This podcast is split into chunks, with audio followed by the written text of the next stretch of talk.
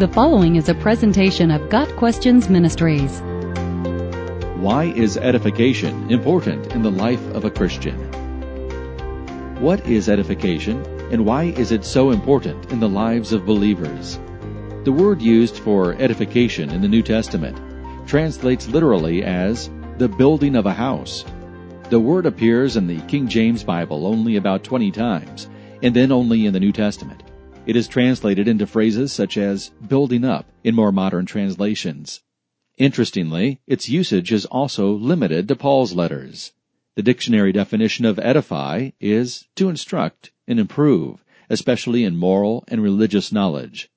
According to Vine's expository dictionary of Old and New Testament words, the word indicates the promotion of spiritual growth and development of character of believers by teaching or by example, suggesting such spiritual progress as the result of patient labor. Vine's definition captures the meaning rather well. Edification is more than just encouragement. It includes any activity that results in more Christ-likeness, either in oneself or in another believer. Edification may be individual or corporate. Individually, one can edify oneself by participating in the various spiritual disciplines, Bible intake, private prayer, private worship, etc. Generally, however, the concept of edification in the New Testament is applied to the corporate body, mutual edification. Mutual edification involves helping one another along the road to Christ-likeness, and it requires the participation of all members of the church. Teaching and preaching improve our understanding of God.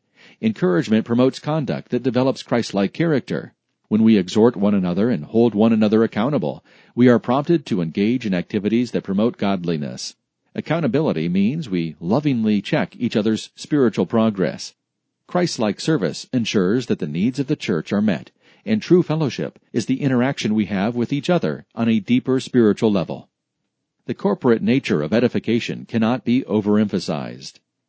Without mutual edification, the church becomes a collection of spiritual weaklings, a perpetual nursery for spiritual infants, rather than a body or a building. Paul tells us in Ephesians 4 verse 12, and repeatedly in 1 Corinthians 14, that edification is one of the reasons that spiritual gifts are given to believers. In 2 Corinthians, Paul states no fewer than three times that the building up of the church is the reason for his apostolic authority. Paul's goal was to edify.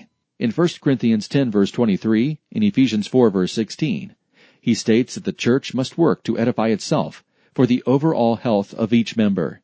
Finally, each of us is commanded to engage in edification. Romans 14 verse 19. The church exists in community. Throughout the New Testament, the language is rich with communal imagery. The church is described as Christ's flock, his body, and his building. None of these metaphors denote an individual entity. Paul expounds on this concept in 1 Corinthians 12, verses 12 through 31 describing the interdependence of the parts of the human body and the necessity of each. He goes so far as to say that we're actually members of one another in Ephesians 4 verse 25. An analogy is instructive here. The Gothic arch was a very popular structure in medieval architecture. The primary advantage of the arch was its strength and stability, which it derived from the fact that each stone in the arch leaned on the one beside it. This system of mutual support enabled the construction of much larger structures than might otherwise have been built. The Gothic arch could be a symbol of the church. The very fact that we need one another gives the church its strength. And the minute we decide to stop leaning on one another, we fall. Got Questions Ministry seeks to glorify the Lord Jesus Christ by providing biblical answers to today's questions. Online at GotQuestions.org.